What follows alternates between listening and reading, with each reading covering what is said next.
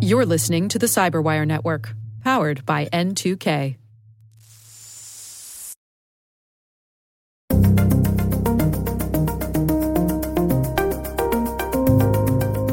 Many organizations they try to do uh, a combination of both technical security controls, for example, um, spam filtering, uh, areas like that, as well as they try to do training.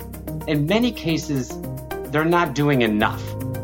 Hello, everyone, and welcome to the CyberWire's Hacking Humans podcast, where each week we look behind the social engineering scams, the phishing schemes, and criminal exploits that are making headlines and taking a heavy toll on organizations around the world. I'm Dave Bittner, and joining me is Joe Carrigan from Harbor Labs and the Johns Hopkins University Information Security Institute. Hello, Joe. Hi, Dave. Got some good stories to share this week, and later in the show, Chip Gibbons, who's CISO at Thrive Networks, joins us to talk about business email compromise.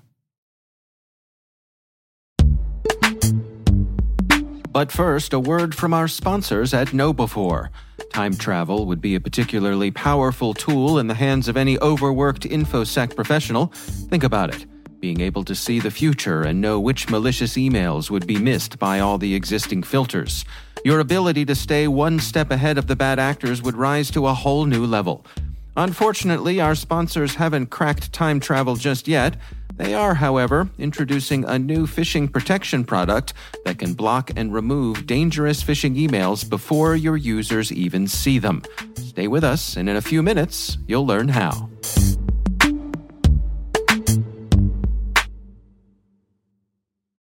Right, Joe, uh, we are going to jump right into our stories this week. Ooh, and uh, I have a story. This is uh, another one from uh, Rest of the World, which is a sort of a, a global news, uh, tech, tech news website. Hmm. Um, uh, this is my primary source, but I actually followed this story on a couple of different places. and this is about how Amazon has authorized sellers in Pakistan and a wave of scammers followed that. Now, I was unaware that Amazon goes nation by nation and authorizes who can sell on their website. So, Makes sense. that, let me understand this. Amazon has essentially opened up authorized selling in Pakistan. Correct. In other words, before that, if you were in Pakistan, you could not be an authorized seller. Correct. But once they flip the switch, Yeah. I think you could buy other people's stuff. So, for example, the US and China were both nations that were authorized to sell on Amazon globally. right. right. But uh, Pakistan had not yet been authorized to do so. So, Amazon uh, flipped that switch. And uh, lots of folks started selling on Amazon. And of course, the vast majority of them are legitimate sellers. Sure. Uh, and this article talks about how it's really been a boon for a lot of people in Pakistan who, to have this opened up to them, uh, they can be entrepreneurs. Right. And they are. Uh, and there's a real um, market in people who are teaching other people how to do this, the best way is to optimize your goods and the things you sell, and to, to create a, an online store. So, in that way, it's been great. But of course, we can't have nice things. Right. Uh, so, uh, there's been a boom of scammers as well. Uh, and for the legitimate sellers on Amazon uh, who are from Pakistan, they are concerned that Amazon could throw that switch back again. That they could, uh, that, that some Pakistani IPs are being blacklisted Hmm. uh, to sell on Amazon because of the the amount of scams that are happening here. This article says that uh, back in May of last year, Amazon shut down about 13,000 Pakistani seller accounts that it suspected of fraud. right. But what? Why? Why IP addresses? Uh, don't know. because if if two if you and I are on similar IP networks, Yeah. right, or on the same IP, we might have at some network address translation point the same IP address Yeah, if we both have the same provider. yeah, yeah. I don't know. This article says uh, Pakistani IPs are blacklisted. So says Ayaz Ali, uh, a seller who clocks revenues uh, reaching 60,000 uh, British pounds uh, through last fall. He says you can create an account and instantly it's blocked or sometimes never approved. So I guess it's it's regional. Sounds like to me like maybe they're using uh, you know geographic uh, Hmm. means to black IP addresses. Um, but what I really wanted to dig into were the actual scams that uh, they're using here. Yes, that's actually. Uh, a, I'd like to hear about that. So uh, one of them is called the Kabutar trick. They said that's the most popular uh, Amazon sk- seller scam in Pakistan, uh, and this is uh, the fake delivery scam, Mm. right? So uh, the scammer puts something up for sale on Amazon. So you go ahead and buy this thing, and uh, the scam seller will ship you something Uh huh. so that there's a tracking number, but it's not the thing that you bought. Yep, we've seen this before. right? Absolutely. He just goes out to his yard, picks up some piece of trash that's laying around, Right. puts it into an envelope, mails it to you. Right. And so uh, you get that piece of trash in the mail, you complain to Amazon, and the seller says, No, no, we sent them the thing. Look, here's the tracking number. Right. And that's how it works. They profit and clean their yard. that's right. um, this article points out that these folks are using Facebook groups to uh, communicate with each other, the scammers. This is where they kind of teach each other, communicate, tell each other what works and what doesn't Hmm. uh, which is I don't know, kind of interesting that there's multi-tiered, you know, online social media. I guess we shouldn't be surprised. No, this is where, There's another big tech company involved in the malfeasance. yeah, Surprise, surprise, surprise. right, right, and of course, Facebook is like, ah, we don't condone the activity. I'm sure if you ask them about it, that's what they'll say. But yeah. There was one that uh, this article. I didn't get a clear understanding of it on, so I tried to chase it down on another article. I, I want to see what you think about this, Joe. Um, so there is a scam that they use using Sam's Club. Now, Sam's Club is one of the membership discount clubs yeah, it's Sam Walton, the founder of, the, of Walmart, Right. opened up a large, like Costco, Mm-hmm. uh, when Costco and Price Club and Sam's Club were, and BJ's, I guess, were all Yeah.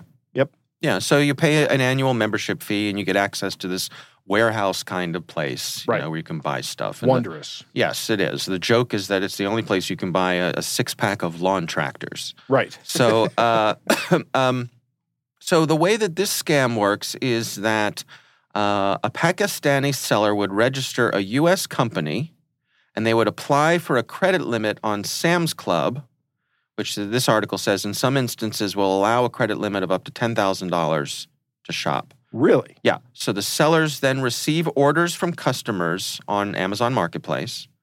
Then the scammer would use the credit card limit on the Sam's Club account to purchase and deliver the order to the customer. It says this allows scammers to receive payment from the customer, but then they claim a refund from Sam's Club. That's what I don't understand what's going on here. They claim a refund from Sam's Club? Yeah, so I, I I tried to I looked at another article about this to try to, to See, because get- where I thought this was going, Dave, was then they just shut down the company, don't pay the Sam's Club bill, and get 100% profit at the expense of Sam's Club. Yeah. So But- I, I found another article about this. Uh, this is from another local, uh, another. Um, this is a news organization that's local to Pakistan, and they refer to this as a filing scam.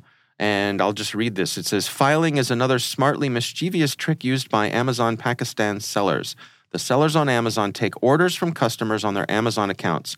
Rather than delivering the products from Amazon, they buy the products from other sites like Walmart, Sam's Club, and other vendors. Right. This way, sellers get the order on Amazon, buy from other vendors by making secondary accounts, and deliver it to the actual buyers. Thinking about where is the fraud? Yes, yes, yeah. we are. Yes. Yeah, that, that sounds like that Well- sounds like business with extra steps, but go It, ahead. it goes on and says Pakistan sellers are using the assistance of staff from Sam's Club to get a refund on the delivered goods. Sellers show that buyers did not get the product and demand a refund from secondary vendors. By using the filing technique, sellers get the actual payment from the customers as well as a refund from the vendors. I'm still not 100% clear okay, so in other words, do you, in other words, is Sam's Club also having authorized resellers? Because maybe that's what it is. That sounds like that because they're saying that Sam's Club employees are helping them yeah. get money back from other sellers. So I think what's happening is, all right, so I set up my fake store on Amazon, okay? And you see it and you say, hey, I want to buy one of those things. I want to buy that widget. And you buy it from me. And I send it to you directly, basically drop ship it to you from my Sam's Club account, Right. where I have credit. yes. Okay, uh, y- it gets delivered to you, but then I guess with my cohort who works for Sam's Club, who's in on the the scam, somehow we convince Sam's Club that the item did not get delivered. So we get payment from you because you're happy you got the thing that you wanted, Right. So you pay for it, but then we get a refund from Sam's Club by somehow claiming that it never got delivered. That's the scam, as I understand it. Okay. Yeah, seems like a lot of steps, but It, it does. and it seems like it's pretty easy to thwart, right? yeah, By saying, well, I don't know. Maybe you could say something like, well, we're not going to refund the money because, frankly, you're a new customer could be. and we don't know if this is fraudulent or not. Mm-hmm. Um, but I mean, uh, I don't know. This sound this is very very convoluted. It is, but I guess if you if you rig up a system to Yeah. sort of streamline it for yourself, it works, and it must be worth doing. Um, so But why not just sell the stuff, take the profit? I mean, maybe they're not making a profit. Maybe that's what the issue is. mhm. Right, if you sell it at cost, and then Right. what you're counting on is Is getting the if- money back. yeah, if you get the full price of the thing, that's better than any Right. margin you would have gotten on Yeah, you it. can change the business model from zero profit to one hundred percent profit. Right, right, absolutely. So, uh, you know, they list some of the some of the scams that are being done here, and they're the familiar ones. The one we already talked about, the the pigeon trick, which is the you know the fake shipping thing. The filing one is the one we just talked about. They talk about carding.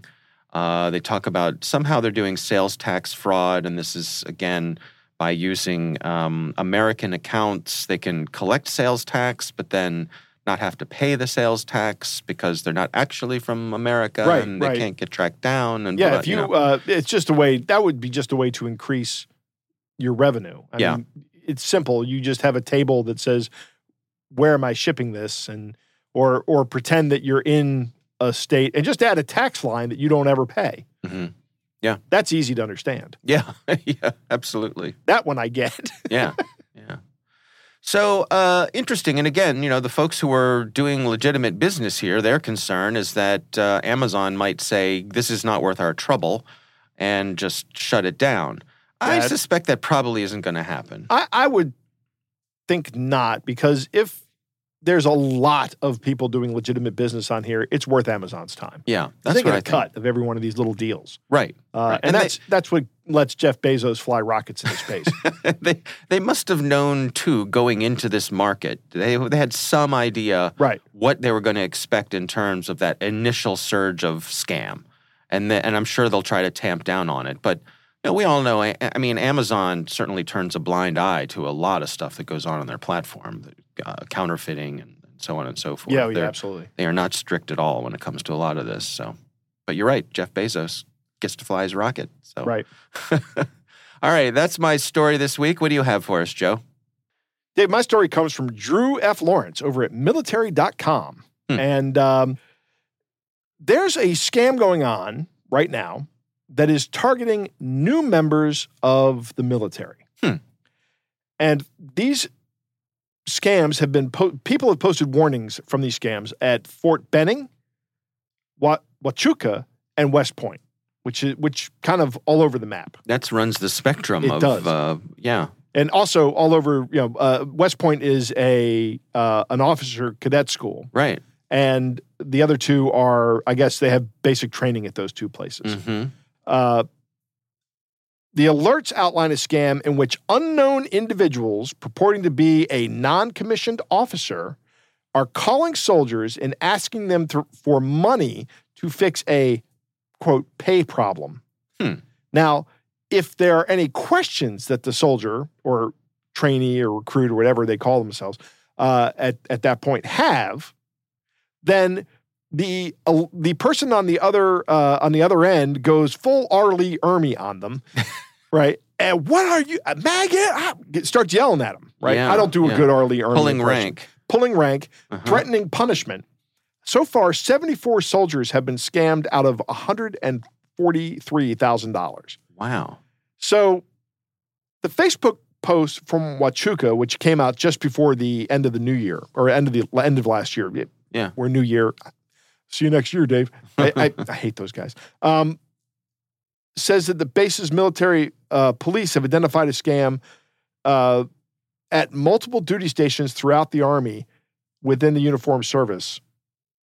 And I think this is interesting because it seems to me that someone has information that they shouldn't have access to. Hmm. Somewhere there's there's somebody getting access to these uh, these new recruits because they're really taking advantage of their ignorance of the situation and their unfamiliarity, their lack of fami- lack of familiarity with the with the uh, with the process for things like getting a call out of the blue from an NCO. Uh, you know, there there's things that they teach you in these courses. According to I've never served, but I know people who have. They say one of the things in basic training is on the wall there is a uh, chain of command that is hung up on the wall that starts with the drill instructor or drill sergeant and goes all the way up to the president, the commander in chief. Mm. And it, it tells you the names of everybody up there. Right. And you are within your rights to question anybody outside of that chain of command. So, but maybe you didn't have that day at basic training yet. I, I, you know, I like I say, I don't know how how this works exactly. Yeah, I could imagine though, being a new recruit, you're you're going to be on your best behavior and perhaps a little intimidated by this whole process. Yeah, of- and, and most of us haven't grown up in that sort of an environment where And- someone has absolute uh, authority over you. and that environment is very disorienting yeah. to begin with, Mm-hmm. uh, because you're in they they're in the process of essentially remaking you. Right, they're they're Mm. taking you and they're going to train you into into being what they need you to be, uh, which is a soldier, or uh, in the, in the case of the army, a soldier. Yeah. Um, but the um, here's what happens on the call: the caller tells the soldier that they are from the DFAS or the Defense Finance Accounting Service, which is a real accounting service. okay. Okay. Um, I don't know if it's involved in the paying of soldiers. It probably is, but Mm. Uh, it- it's, they say there's a problem with the soldiers' military pay, and then they um, they tell the soldier that to correct the issue and get the appropriate amount of payback, the soldier has to send money to the caller via a third-party peer-to-peer money app like uh, Cash App, Venmo, PayPal, Zelle, or Apple Pay. Ah. Right. Raise the red flag. Yes. So, but the key aspect of this, uh, of the entire scam, is they're using the fear to get somebody to do what they want. right. Uh, and, you know, I don't know how you protect against this aside from what the Army here is doing, and that is they're telling everybody about this. This is a scam. Mm-hmm. one of the great things about being in the Army, i- uh, about the Army, is that the communication system. If you need to, if you need to get a communication system down to recruits, you can quickly do that Mm. uh, by just having you know having that said at whatever uh, morning meeting everybody has, where they have to go out and stand in formation. I don't know what that's called. Like I said, I've never served, Dave, um, and I'm grateful to all who have to allow me that luxury. But uh, you know what? You know, it there is there is a way to let people know about this and to tell them that this scam is coming, and and they're doing that. Mm-hmm. But they should also, you know, they, they should be making this. You know, they should be making this uh, announcement throughout the army, and everybody should be talking about it. It's one of the ways you get rid of these kind of scams is by talking about it. The other way is by putting these people behind bars. Yeah, I, I, I, and uh, to your original point, I, I wonder how they are targeting these folks. Yeah, I was thinking, That would be an. How are they getting their contact information? yeah, I'd like Is to that- know that. to what degree is that public information? I mean, I can see that uh, back in the days when we had local newspapers, you know, you could say, and congratulations to Bob Smith, whose family is so proud of him. He's heading off to basic training to serve our country, you know, that sort of thing. Uh, you those announcements existed. Yeah, are these? I, it doesn't really say uh, if these people. Maybe these people are posting on Facebook saying, Yeah, "Hey, right. uh, shipping off to the army today." Mm-hmm. Um, okay, some scammer writes that down and calls you a week later with your pay problem, you know, alleged pay problem, and tries to scare you into sending them some money via Venmo. Yeah, I mean, I, I just, I, I guess I'm. What I'm wondering is, there's, is there some more efficient public list of new recruits? Is that, is there some database somewhere that is publicly accessible? You know, that we don't, you and I just don't know about, Right, But yeah. that it's because for some reason, you know, kind of like, you know, if you buy or sell your house, it's on the public record. If you join the military, is that on the public record? I don't know the be. answer. I don't know the answer It might that. very well be. Yeah. Huh. Yeah, well, I hope they find these people because uh, that's a you know, and it's not like it's not like our soldiers, particularly uh, folks who are just starting out their careers in the military. These are not people who are rolling in dough. No. you know? No, they're 18 year old kids usually. right, right, right. Sometimes I suppose they could get signing bonuses or things like that, but uh, Well, you that's know, what these scammers are after. Right, right, absolutely. All right, well, that is uh, from military.com, and we will have a link to that story in the show notes. Uh, we would love to hear from you. If there's something you'd like us to consider on the show, you can email us. It's hackinghumans at thecyberwire.com. All right, Joe, it's time to move on to our catch of the day.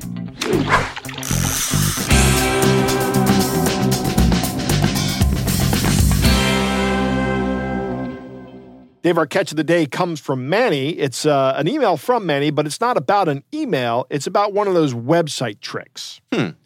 So why don't you read what Manie wrote and I'll comment on the way. Okay. It says, Hi, Dave and Joe. I may be wrong about this one, but it smells funny. I recently came across an ad on a web page where I wanted to download an HDRI, high dynamic range image, for a 3D project. As you do. Right, right yeah. the, the, the ad appeared in the area where you could expect to find a download button. Now, stop right there. okay. I hate this. Oh, I- okay. I hate this so much. This happens on so many websites where you go to get some kind of software or some kind of library, Mhm. uh, whatever it is, something you need to, to do something.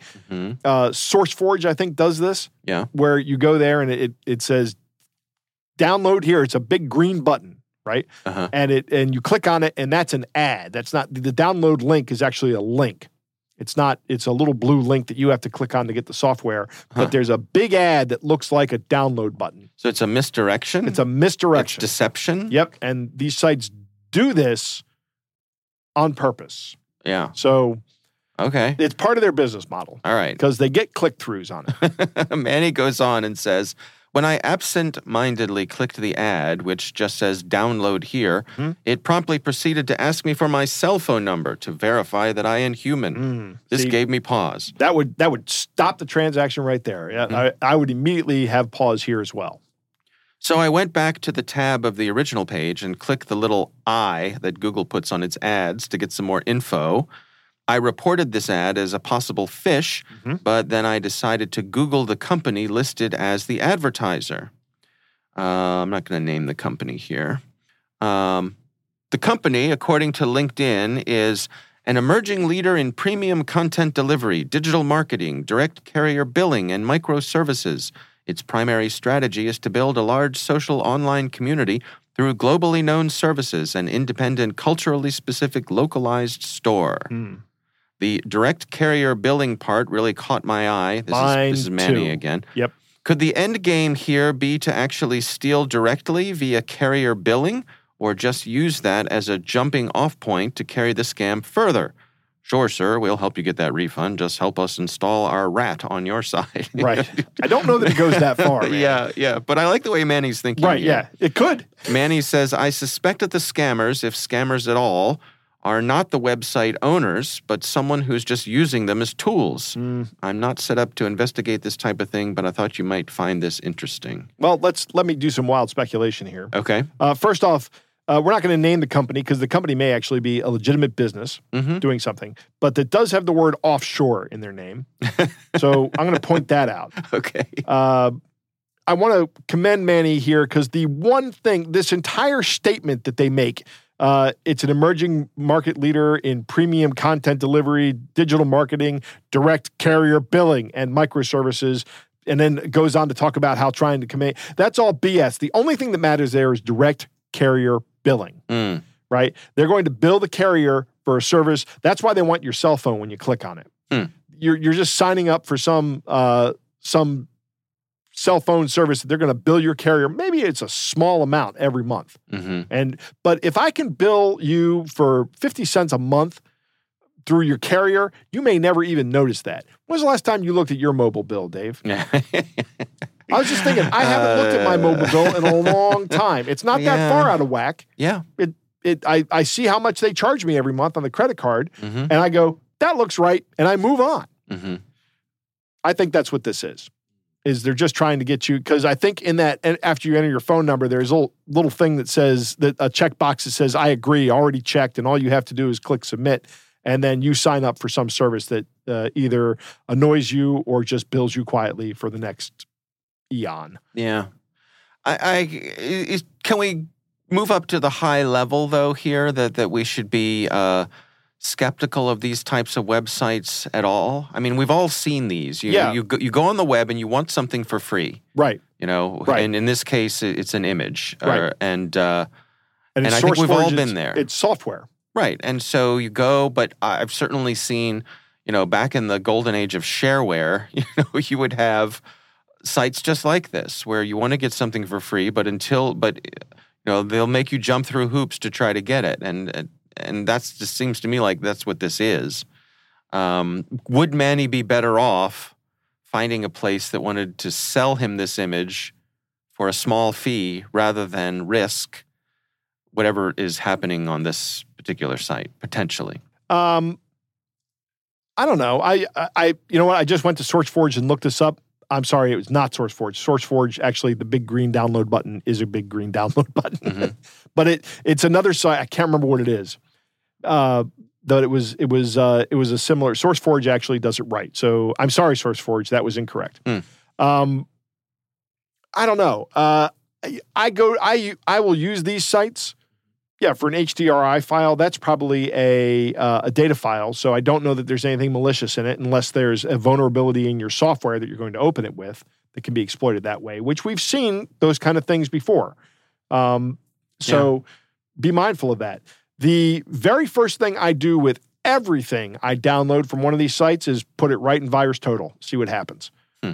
Put it, and uh, even if it's a data file, I've I've done that. It, it comes back and goes, "Eh, we didn't find anything, but uh, especially if you're going to be downloading uh, applications or or libraries Yeah. uh, that are freely available on there. Uh, like for example, there's a, there's an MP3 conversion library that that used to have to be it couldn't it couldn't be distributed for uh, for profit or something like that. So all these uh, converters you told you to go out and download the MP3 file, Sure. Yeah, I remember that. Sure. uh, the MP3 DLL.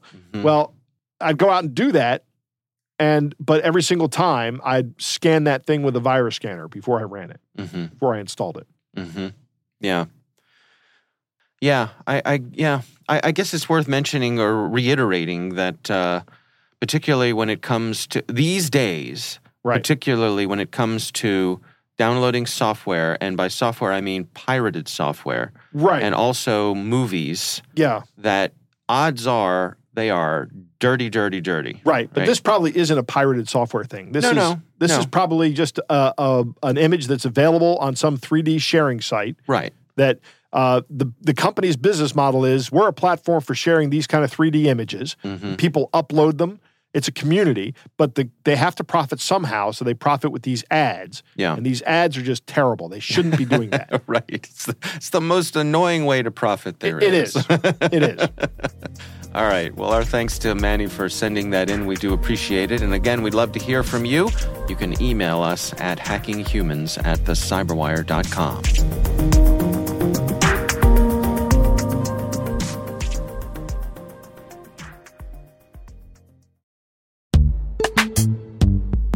We were talking about mitigating cyber threats to your organization before your users even see them.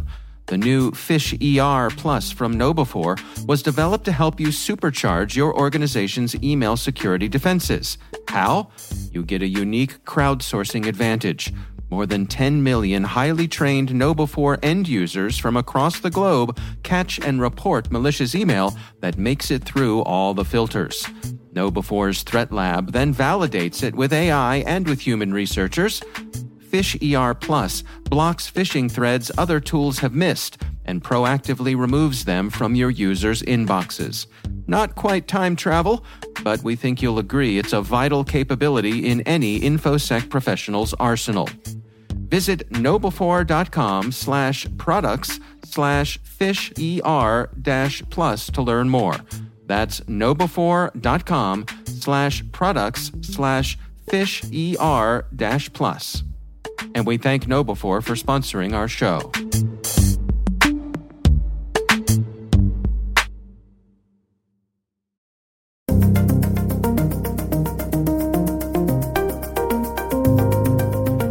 Joe, I recently had the pleasure of speaking with Chip Gibbons. He is the CISO at a company called Thrive Networks. And our conversation centered around business email compromise. Here's my conversation with Chip Gibbons. What we've noticed is business email compromise is growing exponentially every year. It's one of the fastest growing areas of compromise within a business, also the most common area of compromise within a business. It is easy for uh, an attacker to get into a network via email or, in some cases, you know, smishing or SMS phishing. It's an easy way to bypass a lot of the controls that IT security has in place now. And how are organizations responding to this, or, or what sort of things are they putting in place? Many organizations they try to do uh, a combination of both technical security controls, for example, um, spam filtering, uh, areas like that, as well as they try to do training. In many cases, they're they're not doing enough. For example, for for training, I think a lot of people uh, they're used to a 45 minute once a year annual training on what not to click for an email. That mm. is not enough. In, in reality, almost too long because people just can't focus on security awareness training for 45 minutes without you know their, their mind wandering. So what we have found is almost short, quick monthly trainings give a little bit more to the, the, the end user so they, they can take something back without, you know, zoning out for, for, for 45 minutes. Well, how do you balance that out? I mean, you, obviously, you want to get your employees up to speed and give them a good overview of what's expected of them. But as you say, you also don't want to hit them with an avalanche of information. How do you dial it in? That's where it starts getting a little tricky. But if you focus on specific attacks and how they're accomplished, it actually can really bring or draw the, the end user into you know what they should be looking for. For example, if if you start talking about W two attacks and how that can affect them in, in, in, in real life, people are more apt to, to, to listen to it and follow along. If you're combining W two attacks with SMS attacks with some other type of attack, it's too much. So if you break it down into bite sized chunks that are maybe five, seven minutes long, uh, once a month, it's it's not as much of a hit on the business over you know over a year. It's only five, seven minutes every month. Most people can take that. You know, it's it's not a, a long period of time, but they get a lot of detail in those five, seven minutes. You mentioned a W two attack. Can you describe for us what exactly that is and, and maybe some of the other uh, common attacks that you and your colleagues track? Yeah, so uh, so W two attack. So what can happen is an executive or somebody else within the company, or or maybe even looks like you, will contact HR trying to change where your your salary is going, you know, your bank routing numbers, whatnot. A W two attack can also be utilized as a way to put in false tax returns as you so they can get you know t- uh, uh, an attacker get can get money back from the government but it's really not you those areas where you know people don't really think about it as an attack mechanism what we're seeing is anywhere there's money involved in any type of the organization be it salaries be it w2 tax forms or even vendor accounts that's a big area for for um, for an area for an attack for example like a, a vendor account compromise are, are, very common these days. Where what you do is an attacker will get into a, a vendor's email system. They send you new routing codes that you need to, you know, pay the bill with a with a new routing number or, or whatnot. It's an easy way to have you start sending money to the wrong place, and the vendors doesn't know the difference. They might not notice for a month that suddenly you're not paying them, but you think you've been paying them all along. What are some routines that organizations can put in place to try to protect themselves against these sorts of things? So, one of the things we always recommend is if you're if you ever see something in an email or, or other type of you know communication mechanism, SMS or whatnot, that is a change to what is normally happening. So a, a change to the routing number, a change to where you're sending money, always follow up with a phone call or a dis- different communication mechanism. So if you're, for example, if you're internally you use Teams and somebody contacts you, your CEO contacts you via email, follow up with Teams or follow up with a phone call. asking, did they actually ask for this change? Because if you follow up with the same communication mechanism, it could be that, you know, that, that email has been compromised and you're just now communicating via the, the attacker, which is not going to give you obviously the right information. How much of this involves, you know, the, the organizations that, that you engage with for your, your ser- the services that your employees use? I'm thinking about the basics, you know, things like email, endpoint protection, those sorts of things. I guess where I'm coming from is it strikes me that you know sort of daily run of the mill spam is mostly a solved problem that we rely on our email providers to do a good job with, and it seems like they do. To what degree are, are they able to protect us from some of these more sophisticated things? Right. So I think some of the the, the standard spam filtering techniques they do remove a good portion of this these attacks. But then you have better attackers that really understand how email flows, how these spam filters work. They're able to bypass it. And you know, that is they see it as that their job. That is what they're doing to make money, to to bypass these spam filters and get into other accounts. Now, there have been much better type heuristic filters out there that some some companies are starting to put in place. So, for example, if you, Dave, and I have never contacted before, and suddenly you're you're emailing me out of the blue to to change a grounding number or, or or do something, that would be abnormal, and it might put you, you know, either put you in a quarantine section or it might put a, a big red banner out on the email saying you've never contacted this person before. But if you've contacted other people within my organization before, and it's the first time you're contacting me, that wouldn't be as abnormal. So there are some companies out there that are, are really focusing on the heuristics of how how uh, email has been flowing within the organization into what domains they've been flowing to. And suppose that, that you've either been compromised or maybe you suspect that you've been compromised. What should you do then? What kind of steps should you take?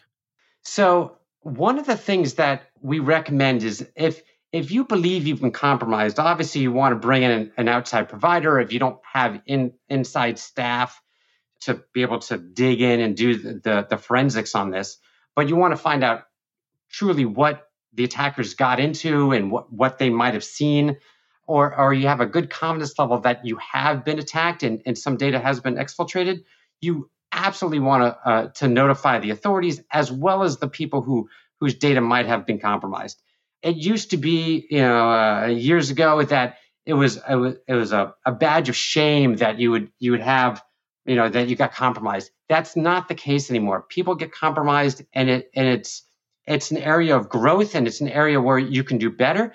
But many companies would prefer to know that you've been compromised because then they can put systems in place. They can make sure, oh, yes, I just got an email from you asking you to do something that was odd. And now I'll make sure I keep an eye on it. Or they put some things in place that will help them understand that, uh, you know, if they see anything abnormal from your account, they're, they're flagging. So it is no longer the case that you don't want to be uh, notifying vendors or you want to hold off uh, I, we always recommend you, you notify your vendors, you notify your clients. Something, you know, this has happened. These are the steps we're putting in place. These are helping how, how we're securing your, your data. What about the, the culture that you have in place for your employees? I mean, I can imagine that, you know, an employee who finds themselves victim of this, they, in a lot of organizations, they might be hesitant to say anything or even report it because they're afraid that they'll get in trouble. Right. And that's where a top down approach from from the C level executives on down that security is is important for the organization and not just that we're showing the world that we're secure but internally if we see something we make sure that everybody uh, uh understands how it happened. There's not always a reason to blame somebody else that that they clicked on a link or they, they fell for a phishing for a phishing scam they happen. It happens all the time. It can get the best of us. What is important is that people understand that, and, and executives understand that somebody might have gone to school for finance. They didn't go to school for understanding phishing emails and, and, and paying, uh, you know, really good attention to how they, you know, how they come out. That's IT's job. That's security's job. And it's not really the end user's fault necessarily that they, they got phished in, in many cases, security might have or, could have done a better job teaching them what to look out for and maybe had better solutions in place. So I think that you know if somebody falls for a phishing scam, there shouldn't be blame put on the end user. There should be a, a, an understanding within the organization that there is areas of improvement, and this is what we need to do. Where do you suppose we're headed here? Uh, do, do you sense that uh, we're headed in a good direction, or is this something that's going to be with us uh, for the time being, for, for the time to come? Uh, unfortunately, I think this is going to be with us for for a, a, a, while to come because it's it's very much a, a whack a mole at this stage uh, of the game. In that we're we're we're fixing one problem and and the attackers solve it with another one. For example, uh, a lot of our clients now are putting in conditional access. So if you're logging in normally from let's say the U.S. to your email account and you suddenly log in from Finland, it's going to block you. Well, the attackers start to realize this, and then they will VPN and try to you know attack you from the U.S. It does stop some of the the you know some of the attackers because not all of them uh, are going to start switching around and, and, attacking from different locations to see what works. But there is very much a cat and mouse game of uh, I'm, I'm putting this in place, they put something else in place.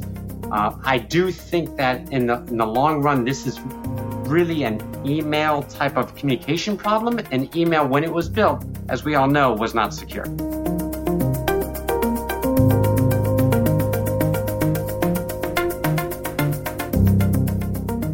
Joe, what do you think? All right, I want to open this with definitions again, and I want to say this again. And Chip gets it right here, mm-hmm. uh, as one would expect he would. Business email compromise is not just someone impersonating a person from an outside email address. That's just impersonation. Right. Uh, you will frequently hear people call impersonation, simple impersonation, business email compromise. And this seems to me like when somebody goes, We were subjected to a sophisticated cyber attack right. from an advanced actor. Uh, right. They don't want to say, we uh, we fell victim to somebody sending a, an email from a newly created Gmail account. they say we we were victim of a business email compromise attack. Oh, those are very hard. And, uh, must have been a nation state actor. Right, must have been a nation state actor. right. Uh, but that is incorrect. Uh, business email compromise is remarkably devastating because it involves the takeover of a bona fide business email account. And I really wish, as a community, we would insist on that term being used properly. Okay. Um, if, if executed properly, these things are very effective. Yeah. And that points to the first thing that Chip says is that there has been an exponential increase in these kind of attacks. There's been an exponential increase exactly because these things are remarkably effective. Yeah. They are, I call business email compromise the king of social engineering attacks. Hmm. Uh, it's, it's just my name for it. Uh, because I'm clever and I like to come up with cool words. uh, it works so well and it bypasses so many controls that are in place. Uh, and with the advent of these suites like Microsoft 365 and Google Workplace, a successful business email compromise attack is so much more. Hmm. If I can get access to your Gmail account on a on a Google Work Workplace, I have access to your documents. I have access to your chat records. I have access to everything. Right. It's almost the keys to the kingdom. Yeah. Same with Microsoft. I can impersonate you now, not only through your email, but also through Teams. And if you use uh, your email address to reset a Slack password, I can impersonate you through Slack. I can, there's all kinds of things I can do. Right. Or God forbid, if you reuse your password for Slack. right. Chip talks about training, and I think training is uh, Chip is spot on here the the training needs to be consistent and and engaging, and it needs to happen as frequently as possible. When I that's what I mean when I say consistent. Mm. You want the event, the phishing event, or the phone call event, or the cha- even a simple changing of a password event. You want that event to be as close in time as possible to training. The best way to assure that is frequent training, mm-hmm. right? Because you never know when the attack is coming.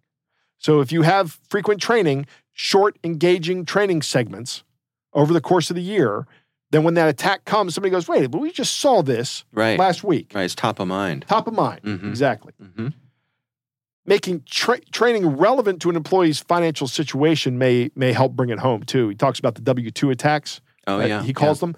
Um, I, Not sure I like the like the term. I mean, yeah, filing a, a fake tax return is a if somebody does that for you uh, and you're owed a refund by the IRS, that's a real problem. Uh, you're going to be months now getting your money. The IRS will make you whole. They take Mhm. care of the uh, the it's it's it's a fraud problem for the government, not necessarily for you. Mm. Um, but they uh, they have to investigate it to make sure that you know that you're being the you're the honest one. The fraud has occurred here, and you've got to prove to them now it wasn't me. Right. Um, so there's time with that. Same with getting your paycheck rerouted somewhere else. Yeah, that's probably a business problem, but there's going to be a couple of days where you were expecting a paycheck and you're not getting one. You don't have the money in your account. Mhm. How is that going to impact you? Mhm. Um, yeah, you're going to get the money, but it's, th- these things are going to be have real influence on your lives. Right. So I think your landlord and mortgage company may not be so forgiving. Right, exactly. Uh, so I think saying that kind of helps the employee take ownership of it. I'm not saying that you know you're gonna you're not going to screw the employee out of their money, and if you if you're going to do that, you shouldn't do that. That's terrible. Yeah. don't do that. Uh, but uh, it's going to take time, and Sure. that time has real impact. right. When someone is working on a business email compromise attack, they're going to craft specifically, or they can go through the process of crafting specifically tailored messages.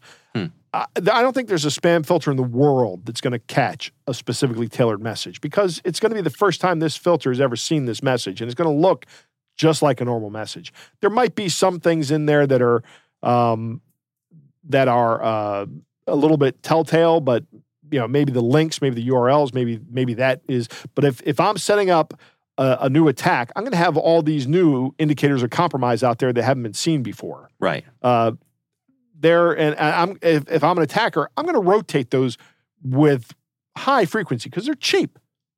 Yeah, absolutely. So be mindful of that. My two recommendations, two things: policy and FIDO multi-factor authentication. When I say policy, think beyond your organization. Business email compromise at a vendor site or at a customer site or even an employee's uh, personal email compromise can have real impact on you. Um, you know, if if if I compromise some some employee's personal email account and then send in uh, an email and you look at it and go, yeah, that's right. This this is the employee's personal email account that I have on file, and I'm going to go ahead and change their banking records or their their banking, you know, their direct deposit information, Right, them, like right. they're asking here. Um, that's going to cost you. So your policy has to have um, uh, has to have a check for that in place that involves something that isn't just an email back going, "Is this really you?" Don't do that. Uh, maybe a phone call hmm a phone call to a number on file, also verifying that the number on file hasn't been changed recently. That's another thing I want to talk about here because um, if I compromise someone's business account, I can go in there and change their uh, their cell phone number, and that way, uh, if you call the uh, you call the office and the person that you're calling doesn't happen to be in there, and I and then you go in and you say, well, what's their cell phone number? I'll call their cell phone number. That calls the scammer, hmm right? Right. So there should be some flag of indicating when that was changed, and also a record of what the last one was. So uh, you know, think about these things because they're going to be uh, real impacts when they come when when it happens. Because like I said, if they get access to the to the suite product, whatever it is, that's the keys to the kingdom. Yeah. Uh, but I really want to focus on the Fido MFA. This is so cheap and so low friction when you compare it to how well it works. And and uh, spell it out here. What's Fido? Fido is Fast Identity Online. Okay. And we've talked about it before as YubiKeys, right? Right. Right. So a YubiKey is like 45 bucks, but I looked this up today, Dave. You know that Adafruit sells a Fido key for $10? wow. $10. Hmm. Uh, I'm not sure I would recommend the Adafruit version. I don't know what the, uh, yeah, I- I mean, it's, I would, I'm not not recommending it. you just have no experience. I just have it. no experience with it, Yeah, and uh, it's an open source software platform. And uh, while I am a big fan of Adafruit and uh, everything that goes on there, um, I don't know that I would rely on that as an enterprise solution. Yeah. Uh, remember, when you're ever going to when you're going to equip people with these, equip them with two, and tell them to sign up for all their accounts with both keys and keep one safe. Right. Uh, that's a big part of how this works. Um, Chip thinks that this is going to be a long term problem, and I agree. And the biggest problem is that companies are not using things like YubiKeys. Mm-hmm. That's the biggest problem. You change that, uh, you you enact that policy, and it stops like almost 100% of these attacks. That's what I was going to say. I remember, I, I don't know, it could have been a year ago now. You and I did a story about uh, Google had put out a bunch of statistics from their own studies. I think it was their own internal use. Right, and- the Titan key. And basically, right, if if, if you're using a, hardware key like this, it just stops it. Like they Right. had no pro, Right. no nobody got through this. You know, it, it wasn't like ninety percent. No, it was hundred percent. Right. It, You know, it works. There are still ways to get around it, but now what you have to do is you have to break into the network, you have to do ARP spoofing, and you have to capture session tokens. Yeah, right. you're no longer the low hanging Yeah, fruit. you're no longer now you're now somebody is required to have actual mad hacking skills to to to get into your email account. Right, right. All right. Well, uh, again, our thanks to Chip Gibbons for joining us. We do appreciate him sharing his time and expertise.